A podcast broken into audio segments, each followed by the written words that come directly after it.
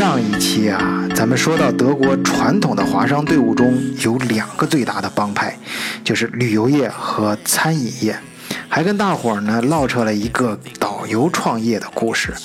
今天啊，不妨就跟大家再讲一个跟餐馆有关的故事。像我们这一代人呢，其实都看过一部移民题材的电视剧，就是《北京人在纽约》。里面我记得姜文演的那王启明，在国内是某个著名乐团的大提琴手，啊，至于哪个乐团我记不清了，反正说明他水平是很高的。可是到了美国之后呢，为了讨生活，他不得不去刷盘子呀、洗车呀，就干这样的工作。当然啊，在国外做普通的劳动工作呢，一样也可以活得很好，但毕竟和大提琴演奏，哎，还是相差甚远啊。在之前我记不清是哪一年了啊，有一个华人很厉害，在德国自己拍了一部电影，叫《德呃在德国插队的日子》啊，这个名字非常的贴切和形象，以至于我都根本想不起来那内容是什么了，一点都想不起来，但却深深的记住了这个名字。哎，要知道，很多同学到国外来都是带着美好的憧憬，哎，就像当年上山下乡去插队一样，啊，纵然你在你原来那环境里再牛啊，本事再大，但到一个新的环境里，哎，也不能怎么样啊，嘿，这就是好比我们常说的那个虎落平原，龙入浅滩，今天。哎，给大伙儿讲这个故事的女一号，哎，就有点这个意思。为了方便咱们讲述啊，我们就暂且叫她 Q 啊。我第一次见到 Q 的时候是在一次慕尼黑的华人聚会上。哎，她长得漂亮，言谈举止又显得颇有修养。像我们这样常年在德国混的人啊，啊，不管是忙啊还是不忙，不管你这个生活在大城市还是乡村，反正生活都是一样的无聊。哎，突然遇到这么一个有女神气质和光环的人呐，哎，就是稍微啊去八卦一下，哎，这也算是一个不小的娱乐了。啊，就是在我们那时候啊，还用女神这个词儿。好像现在大家都不这么说了 啊，都是说一见啊惊为天人啊，都这么说。好，咱们接着说啊，这一打听啊，才知道 Q 啊在国内是某大学的讲师，他父母也是大学教授，哎，怪不得人家修养那么好呢。不过他来到德国的身份呢是陪读，啊，就是说他放弃了国内的一切啊，来德国就是为了陪她老公读博士学位。那是早些年的时候啊，还没微信啊。Q 啊刚到德国的时候，主要就是陪老公。后来啊，倒是她老公越来越没时间陪她了。德国读博士啊，说来是三年啊，但一般没个五六年是根本读不下来的，尤其是像机械制造这种德国的王牌专业，啊，嗯，所以啊，这她老公就压力非常大嘛。其实啊，这个也倒 OK 了。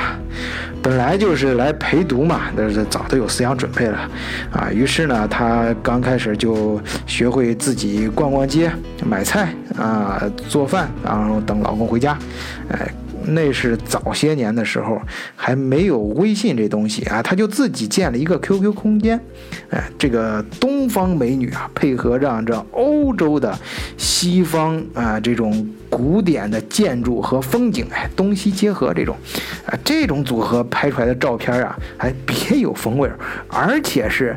这 Q 啊，你想他是国内大学讲师嘛，人家从小书香门第，所以语言文字也非常漂亮。他总是在这样的一个很别致的照片下面呢，再加上一段精美的文字，哎，所以不知道吸引了多少粉丝。哎，还记得在他的文字里面啊，把慕尼黑，哎，这个城市啊，这。本来这是一个文化底蕴非常深厚的城市，不知道中国人怎么翻译的啊？就这么可能音译直接翻过来啊，慕尼黑啊，好像听着很很严肃，就是，给人感觉是呃像集中营那种感觉一样。哎，我们的这个女神范儿的 Q 呢，在他的文字里面称慕尼黑叫慕城。哎，你像那个慕字儿，哎，中国古代就这种慕容复啊，什么慕容家族、慕村呢，哎，这这他称慕城，哎，这感觉这个文艺范儿一下就出来了。就通过这一个小小的称呼啊，你可想，哎，他在自己那个 QQ 空间的小天地里面，哎，是如何的享受着他那份儿哎独自的自由啊，同时也展示着他令人羡慕的才华。可惜啊，那时候还没有像现在这几年自媒体这个概念啊，他这个对粉丝多少也不怎么感冒啊。呃，当然 Q 他自己呢也不屑于把他自己这些文艺上的一些就是艺术上的追求吧，跟商业扯上关系。这种自娱自乐的呃这种小生活呢也挺好，哎，这是德国特色啊。到德国的同志们都可以呃很很就是。相对于国内来说啊，比较容易的营造出自己喜欢的这样一个小世界、小范围，啊，甚至于社交圈啊。但是，哎，这俩人呢，很快就发现，嘿，什么事儿呢？钱不够花了。这老公啊是名校的尖子生，他出国拿的是国家奖学金，每月到手人民币虽然能有小一万啊，按说这也不少了，相当于国内一个小白领了，但是还在慕尼黑这地方根本就不够花呀。别说是维系国内大学老师这种小资的生活范儿了啊，就算弄个小情调什么的，也是捉襟见肘。你比如说啊，去吃个烛光晚餐，哎，你你总得买瓶像样的红酒吧，然后配个牛排啊，还有这个相应的餐具啊，烛光呃蜡烛呃鲜花鲜花啊，这很重要啊啊等等啊这这些东西，这算下来啊，就算你在家里自己做着这样子吃，哎，那林林总总的下来，它也得要三四十欧三四十欧元吧。还有，你住在慕尼黑，那去阿尔卑斯山滑个雪，这不算过分吧？因为慕尼黑它就在，其实就是在呃阿尔卑斯山北路的山坡上嘛。呃，大体上来看啊，所以很近啊。但是，一套装备啊，你就再简陋，它也得一百多欧元呐。那两个人就是 double 啊，那是翻翻翻了这价格。而且你像他们俩想过二人世界吧，你也不可能，呃，去住说不是说不可能啊，你至少你住学生宿舍不方便吧，啊，可也有那种就是学就是很少啊，就是供供家庭住的那种宿舍，那很少很少，他们都申请不上，啊，那那两个人就是干脆在外面租房子吧，租房子住，啊，但是在慕尼黑生活过的朋友都知道，呃，你要一个月收入只有一千或者一千多点儿啊，这这个数的话，欧元啊。啊，你你每个月就是两个人住的这房间，你交完房租，基本上也就剩不了啥了。当然啊，这两人在国内啊还是有一点积蓄的嘛，出国前也有这方面的准备。但是你想，两个小年轻，他能存多少钱呢？出来没多长时间，啊，就撑不下去了。很可惜啊，那是。一零年以前啊，没赶上这全民做代购的好时候，呃，找他他他得找个其他营生啊，呃，找来找去呢，就只能找到中餐馆去跑堂了。哎，这集啊，咱们主题引的有点慢啊，这才说到中餐馆，哎，但这也是为了做铺垫嘛。你想，一个大学的讲师，还是名牌大学的讲师，哎，到德国来到餐馆里去去做杂工。哎，好吧，这都是为了自己的老公嘛，为了两人幸福的未来，哎，也算值了。于是啊，Q 啊一咬牙，哎，真的就去了。有一次啊，我们就在那家餐馆聚餐，哎，还看出来他还真是非常的局促啊。临了呢，我们想多给他点小费嘛，他却死活不要，还弄得反倒我们觉得局促起来。其实这儿啊，跟大家就稍微多聊两句，就是在国外待久的人都有这感觉啊，就是你到国外，真的就是没有那么太多的等级观念了，尤其是早几年德国啊，没从来你绝对见不到任何一个大人会指着路边儿哎扫大街的对孩子说，如果你不好好学习，看见没，将来你就跟他一样，哎。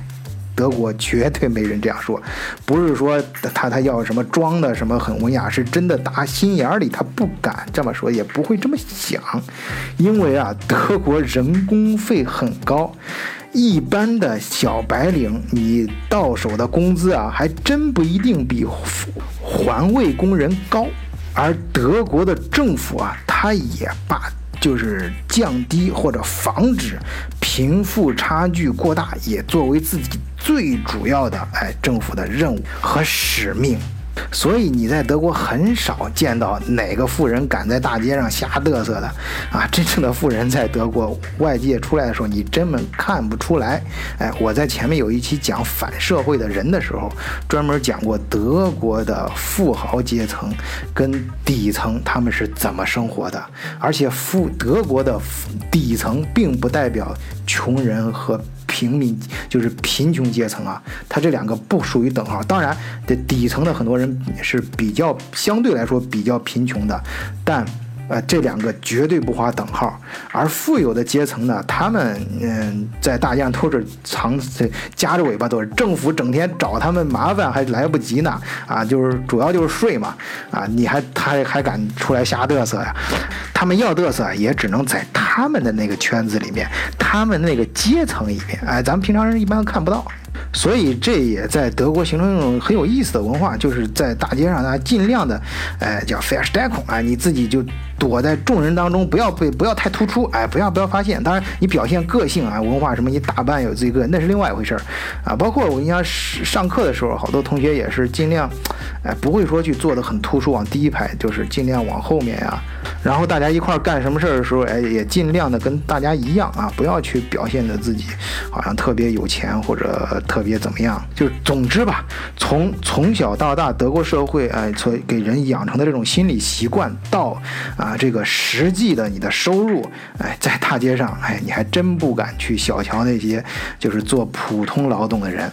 他的生活还真的不见得就比你差多少。我这边有个邻居啊，是 那哥们也经常会说，他是医院里的医医生，一年收入就税前啊，咱不说税后，税后因为每个人情况不一样，税前人家也能大大约能到怎么也到十万欧元吧一年，嗯，但是他的邻居就是清洁工啊，他说德国社会还真平等。这还能怎么平等啊？我我的邻居跟我我是医生，他他自己也很自豪啊，自己他确实是很不容易，人家熬到那份上。这位这个大学附属医院的医生，哎，跟跟这个跟这个呃这个清洁工还住住的邻居啊，因为人家收入人家勤快啊，人家勤劳。呃，人家可能没有他收入那个总的数字高，但是人家照样也能够通过自己的勤奋和呃这个就是仔就认真的打点自己生活，同样跟他住的邻居跟他生活的同样，甚至比他生活的还好。哎，好了好了，今天这这块说的有点远了啊，咱们回来说 Q，哎，他的这个餐馆里打工。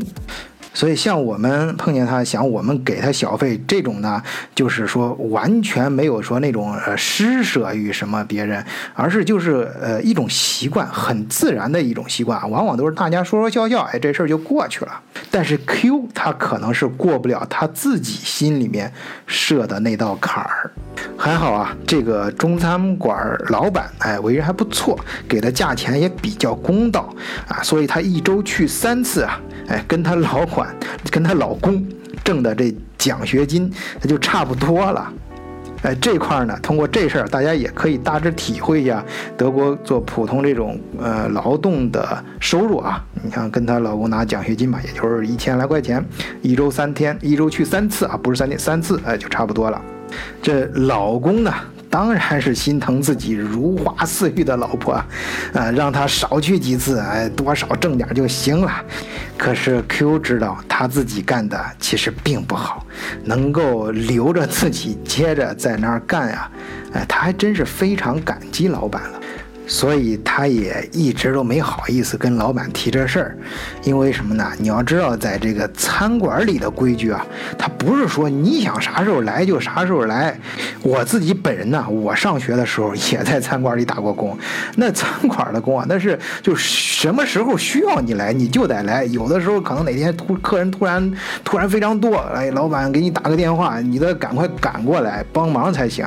啊，当然大致来说啊，不是或者说是绝大部分来说来的和包括我在内啊，自己的岗位的绝大部分时间还是按照他规定好，但是提前商量好的，哎，一星期哪哪几个时间点过来。但不管怎么说，这都是之前规定好的，哎，就不能就是你随意的，就是去。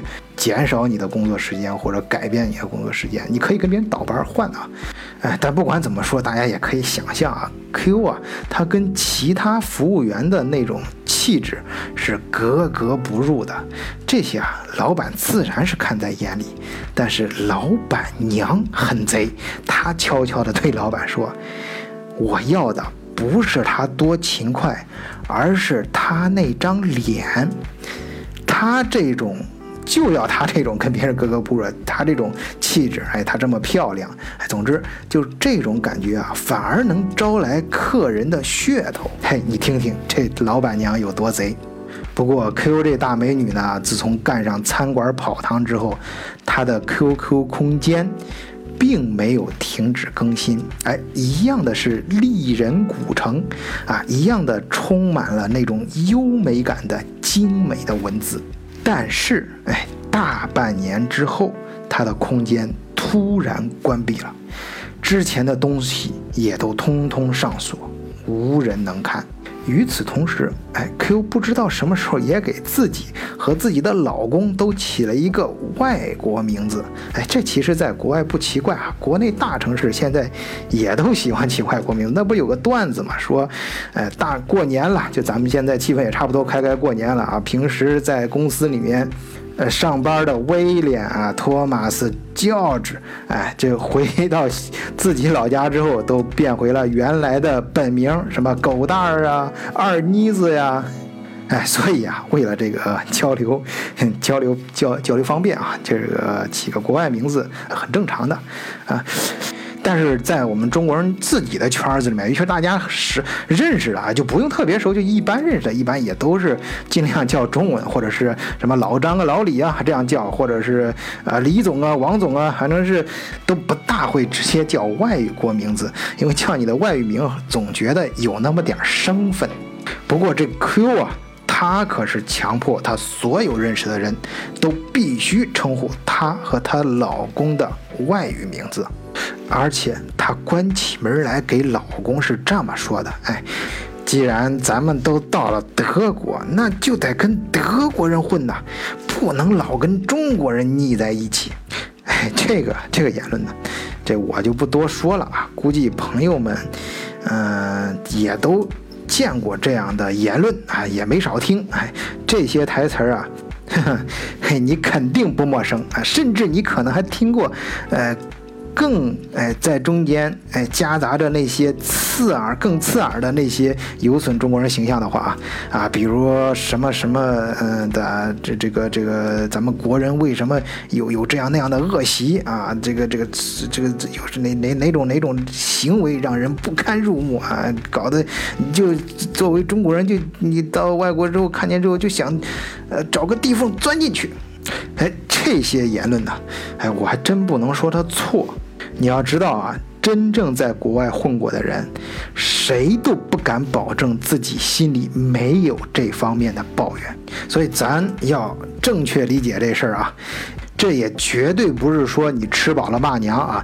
我常常看到不少的海外华人，就因为这方面所谓的不当言论，被国内的愤青啊当成活靶子去打。骂的是狗血喷头，哎，我真觉得没这必要啊，真没这必要。你要知道，这些抱怨其实就像是在自己家人，咱关起门自己家人抱怨自己家，想让自己家变得更好一样，哎，都是一个很好的出发点。哎，说到这儿，我突然想起来，群里面有一个朋友，有一个听友说了一句话，很简单，寥寥的几个字，但我说的觉得说的非常到位啊，就是说。对于咱们作为一个普通老百姓来说呀，你在不违法的前提下，把自己的生活给打理好了，你日子过好，这就是爱国。哎，今天扯的确实有点远啊，咱们回来接着说 Q。哎，她就是这么就一直跟她老公说，哎，就是说，哎，既然你像咱们都受了这么多苦，你学成之后啊，一定要进德国顶级的大公司，哎，你就努力搁着劲儿的拼，拼到天花板之后，往中国跨国大公司里一跳，哎，这怎么不也是一个副总级别吧？哎，他这话说的没错啊！这在德国奋斗的华人，你要听到这段话，你好好思量思量。他这可是一个快速通道啊！你想，你要在国内从底层混到副总，那是多难。但是你要是通过国外的大公司，哎，这么镀金一下，然后就像一把呃隐形的这个梯子，哎，你一下就爬上去了。当然，哎，你这跳的时候一定要找准时机，恰到好处的跳。哎，中间可能或许还需要一些猎头的帮忙。哎呀，这老公一听，茅塞顿开呀，这自然是把 Q 夸得一塌糊涂。反正自己心爱的老婆说话，那说什么都是对的。这年头，颜值即正义。当然，哎，这是开玩笑啊。这但是在老公在她老公心里面，自己却开始犯嘀咕了。你要知道，混德国圈子，这可能这不是语言行不行的问题，而是你要。就怎么说呢？要让德国人真正的接接受你啊，哎，让你进入他们那个圈子，给他融为一体去欢乐的话，嘿，你你可能要把你原来那些三观通通被打碎了，而且还要强迫自己听懂他们那些生硬的笑话。哎，我不知道有在这儿生活的中国朋友有德语特别好的啊那种，你就是你你你确信你听懂了德国人讲的那笑话是什么内容，但是你真觉得。一点儿都不好笑，哎，尤其尴尬的是，你会发现旁边的这德国人都笑得前仰后合，哎，都笑得不行了，哎，这个时候你要混圈子，你就得装着，哎，也很好笑，强迫自己笑，而且还要强迫吃可怕的德国菜。不过呀，这些她老公心里自己想想就得了。这女神降旨，岂有不遵之理啊？从那时起，哎，这华人聚会，他们还真就没再去过。呃，慢慢的，我观察到啊，我们能跟 Q，嗨，这位我们华人圈里的大美女，唯一一次接触的机会，哎，就是在中餐馆里她打工的时候。哎，他还是那样，一直都显得和周围人格格不入。终于啊，Q 的老公毕业了，而且正如 Q 计划的那样，他在德国人社交活动中积累了大量的人脉，加上自己优秀的学历和成绩，很快就入职了德国某个大型的汽车公司。不过，时间这个东西。确实挺可怕的。这 Q 的老公在时间中学会了跟德国人打交道，融入了德国人的圈子，甚至自己的习惯和想法也越来越德国化了。最后，就像无法控制的病毒一样，这个最终扩散到了他的感情方面。对于 Q 来说，老公按照他他设计的方向在不断的变化、成长，步步高攀，而对她却忽略了。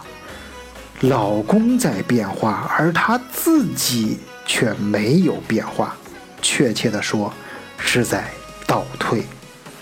也说不清是从什么时候开始啊，就发现她老公居然跟办公室里的一个女同事。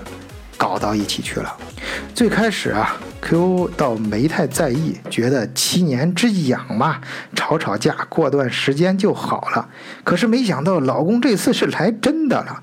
嗨，和你在一起生活，我像是一直生活在你的影子里，没有自由感。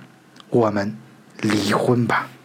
这次她老公还真是爱上了别人。那个他办公室的女同事，啊，那个异乡他国的德国女人，啊，让他第一次感觉到了自由。离婚，Q 根本就不相信自己的耳朵，她当然无法接受。但是老公这次真的是铁了心，当一系列的变化一个接一个的发生。最后才到心变的时候，这事儿啊，嘿，基本上他就变不回去了。你是女神，当你遇到这种情况，又能怎么样呢？经过各种沟通都无效的时候，Q 只能同意。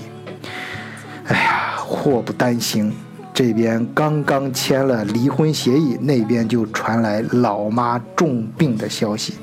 于是，Q 买了张单程机票，想彻底离开这个令他伤心的地方。是啊，想家了，想父母了。无论人生遭遇怎样的风浪，这里总是你最后的港湾。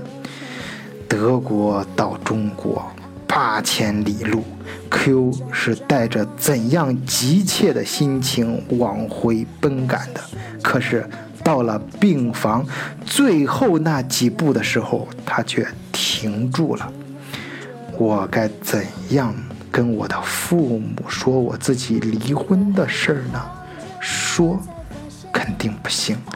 父母在这把年纪不能再接受这种打击了，不说也不好。二老迟早会知道，会更生气。哼，该死的前夫！就在 Q 犹豫的时候，房门突然打开了，父亲赶巧出来打水。哦。他最近在忙一个工程，哎，这两天回不来。哎，这话一出口啊，Q 觉得自己倒是欲盖弥彰。父亲呢，先是一愣，然后连忙接过行李：“傻丫头，快进来！我跟你妈都想死你了。你妈刚睡着，小声点儿我去打点水。本来不是拥抱一下才对吗？”Q 埋怨自己心理素质太差。他一边心里想着，一边望向父亲的背影。父亲的背更驼了，走路的时候脚跟好像总抬不起来。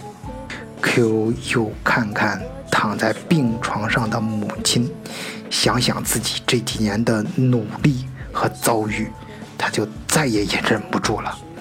一下子伏在被子上就嚎啕大哭起来，哭老天不公，哭上帝不仁。妮子，哭啥呢？有这么伤心吗？我还没死呢。原来呀，是 Q 的母亲突然醒了，不知道闺女这哭的是哪一出啊？哎，不过这 Q 啊，这他没久等，就一看老妈醒了，二话不说上去就紧紧的抱住老妈。哎呀，我就是。太想你了。这时，老爸打水回来了，嘿，一边念叨：“我电话里是说病重，我可没说病危。我大老远都听到你这边的哭声，把我真给吓了一大跳。”嘿，老爸说着呀，给女儿一边倒茶，一边唠叨：“哎，其实……”也没啥大不了的，都是教师的职业病，什么咽喉炎呐、腿部静脉曲张啊，这个颈椎颈椎病啊，颈椎不好，哎，弄不好，哎，再过两年，这还会有神经衰弱呢。乌鸦嘴，你才神经衰弱呢！老马生气地瞪了一眼这老头子，可那边的老爸却狡猾地笑了一下，哎，接着说。主要是啊，这几年空气污染越来越严重了，哎，这就是他老爸指的，就是可能当时还没意识到啊，那几年其实就是现在咱们说的雾霾，所以你老妈这病情就恶化了，不是？我说闺女啊，听说欧洲那边环境可是不错呀，说着。哎，老爸就把他沏的这杯茶呀给 Q 递了过来，像是在贿赂一样。这老爸的沏茶手艺啊还是那么好，杯子捧在手里面，热到刚刚可以接受的地步，茶香缕缕，淡到可以刚好飘到鼻尖的程度。Q。呆呆地看着茶杯，他当然知道老爸这话外之话是什么意思。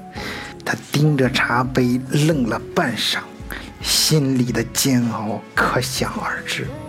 不过到了最后，他还是突然抬起头来，一字一顿地说道：“爸妈，明年冬天去德国过。”在 Q 的意识里根本就没有“偶然”这两个字，但这一次，他也不知道是什么原因，内心突然就觉得想要获得自由。这该死的前夫，他说的是他妈对的，我们应该给彼此自由。现在他是自由了，而我还没有。我的自由就是回到德国。找回属于我自己的尊严。于是，母亲出院后，Q 又买了一张单程机票，飞回了德国。有时候啊，自由不是一种放任，而是一种追求。我要回到那个地方，拿回本该属于我的东西。回到德国啊，还是原来那家餐馆。嗯，还是自己之前鄙视的餐馆跑堂工作，但态度却完全不同。他主动的跟客人大方的聊天，只要他跟你聊过一次，无论隔了多久，你再去那家餐馆的时候，他总能马上准确的叫出什么李总啊、张教授啊，或者你第一次跟他聊天时留下的那个称呼方式。同时，Q 又利用业余时间疯狂地学德语，他能让每一个来餐馆吃过饭的外国人都能记住他。这事情啊，说来也巧了，餐馆的老板娘啊，可是受够了这个绑人的餐馆生意。哎，她为了追求她自己的自由，跟着一个德国人跑了。老板是个老实巴交的人，他倒是不嫌弃餐馆的生意，但是经营上可就差了很多，生意一天不如一天。开始他只是可怜 Q，暂时收留他，可是没想到啊，这 Q 回来之后，在这个关头反倒是帮他了一把。他不断的鼓励老板坚持下去，而且在这个 Q 的努力下，餐馆的生意居然开始好转起来。于是啊，Q 很快开始成为整个领班，啊，收入也在节节攀升。老板不知道怎么感谢他，想让他全面负责整个餐馆的经营，而且还给他股份啊，让自己呢能够专心做菜。但是 Q。却有他自己的想法，他建议老板把餐馆卖掉。啥？这眼瞅着餐馆的生意越来越好，这不摇钱树吗？怎么能把它卖掉？你是疯了吗？这餐馆老板呢？他不知道这 Q 人家可是大学讲师，这心胸啊，这脑子这思路啊，还有整个格局，自然要大很多。他呀。要让老板把这餐馆卖掉，用这些钱呢去做新的投资，而且这新的投资不是要在德国的大城市，哎，而是在周边风景好的这种小镇，哎，这是什么意思呢？哎，可这个听友你先别着急，听我慢慢给你往后说啊，就是。嗯，先说这两个人，这老板嘛，为人比较厚道，挺老实，他就知道这 Q 啊，确实是谈吐不凡，有来头。哎，人家又是受过高深的教育，哎，他也就挺挺实诚一个人，就听人家 Q 安排，还真的就按 Q 这样去做了。哎，于是呢，两人把这个餐馆卖掉，拿着这钱呢，就去找新地方。按 Q 说的。周边的风景好的小镇，哎，于是两个人呢，最后物色到一个本来要倒闭的中餐馆，哎，就直接把它给盘下来了。你听啊，这就越来越有意思啊！这首先地方，咱不找那个就是大家认为呢非常好的地段，而是找这些小镇，而且呢，这原来我们他。他还要开餐馆，但是他去盘下来一个别人开的不好的餐馆。要搁着咱们想啊，那原来人家那，人家那餐馆老板又不是傻瓜，人家在那儿就开不起来，生意就做不下去，你把它盘下来就能做好了吗？哎，还真是，这有些东西啊，换一个不同的操盘手，哎，它就效果和结果它完全不一样啊。同样的这个。条件啊，在门外汉眼里可能是一文不值，可是，在内行人眼里或许就是宝贝啊。这个餐馆啊，这个要倒闭的这种餐馆啊，把它盘下来之后，首先人家是把这个餐牌通通改掉，不是去卖这种纯粹的中餐，而是那种中德混合的那些餐牌。这口味啊，自然也是要，哎，像这个当地人喜欢的那种中餐的口味去改良，然后紧接着，哎，他们再买下小镇上的几处宅子，稍加装修，因为这个德国这个人的宅子啊，一般正经德国人宅本身就很干净啊，而且人家装修的还都挺讲究，所以呀。你注意啊，我刚才说了，这是大城市周边的小镇，本身哎就要比大城市的成本要低很多，哎，然后呢，这这种装修呢也不会花太多的钱，哎，这就是为什么要在这地方投资。慢慢就越来越多的信息了啊，把它装修之后呢，把它改成什么？改成农家旅店，哎，就是咱们这两年比较流行的 Airbnb 上面那种啊，叫民宿。但是，哎，那那是早几年啊，那时候还没这概念呢。但是人家是要做什么呢？哎，就把它整合成一个具有德国特色的度假酒店，哎，类似于加引号这样酒店啊，就像度假村一样。就是我不知道听友有没有在德国小镇生活过的经历啊？我在德国这种小镇可是真生活，而且尤其是那种。大城市周边的那种小镇呢，一般节假日这德国啊小镇上的人，他们没有那种太多的，不像中国小镇，你再小的城也有什么卡拉 OK 呀，或者是各种凑一块吃涮锅，或者呃各种各样，反正很有意思的这些呃城属于城市的娱乐活动没有，哎，德国还真都没有，至少是非非常非常少。这大部分这些小镇的，尤其风景好的人啊，大家都会凑到一块儿呢，去一个叫。叫那种 hof，我不知道这类似于中国的，呃，能不能说类似于中国的农家乐这样的地方？哎，就就反正在那儿呢，干什么呢？就是晒晒太阳，哎，这这个几个村里面的人呢，或者是老朋友呢，凑在一块儿，呃，聊个天，喝个咖啡，吃个蛋糕，然后再买一点他那种农家乐自己就是土生土长人家，嗯，纯天然，哎，地里面种出来的一些农产品。以前我在小镇上住的时候，当地的德国朋友带我去过几次啊，啊，真的是很，就是那种非常德国化的，就是就是中国人看看上去可能会有些无聊，但是当过当时当当地的德国人啊，就就我当时自己观察过，觉得真的很开心。呃，后来我也慢慢的试着去。呃，把自己浸入其中，哎，放松，哎，确实是感觉到那种真正的生活啊，享受生活的那个过程，尤其是周围风景不错的地方，哎，也有时候我也带中国朋友过来啊，就是在风景区转一转呢。比方说，它山可能也不是太高，也不需要太大，但是走一走，哎，走上几个小时，然后哎，坐到那儿，哎，喝着咖啡啊，由于风景不错的，就是桌子上摆几盆花，还经来会经常招一些蜜蜂。哎，你要要我这样跟你说，你觉得还挺烦人，但实际上你在那个身临其境的时候啊，哎，你真的是感觉到那种，真的是享受生活本身，哎，这个自然本身、人性本身的那种恬静，都市里面绝对体会不到的那种放松。至少我带来的中国人带他们去走这一圈儿，然后坐那儿，或者是经历这种所谓叫这种浩府的这种地方的时候，坐在那儿的时候。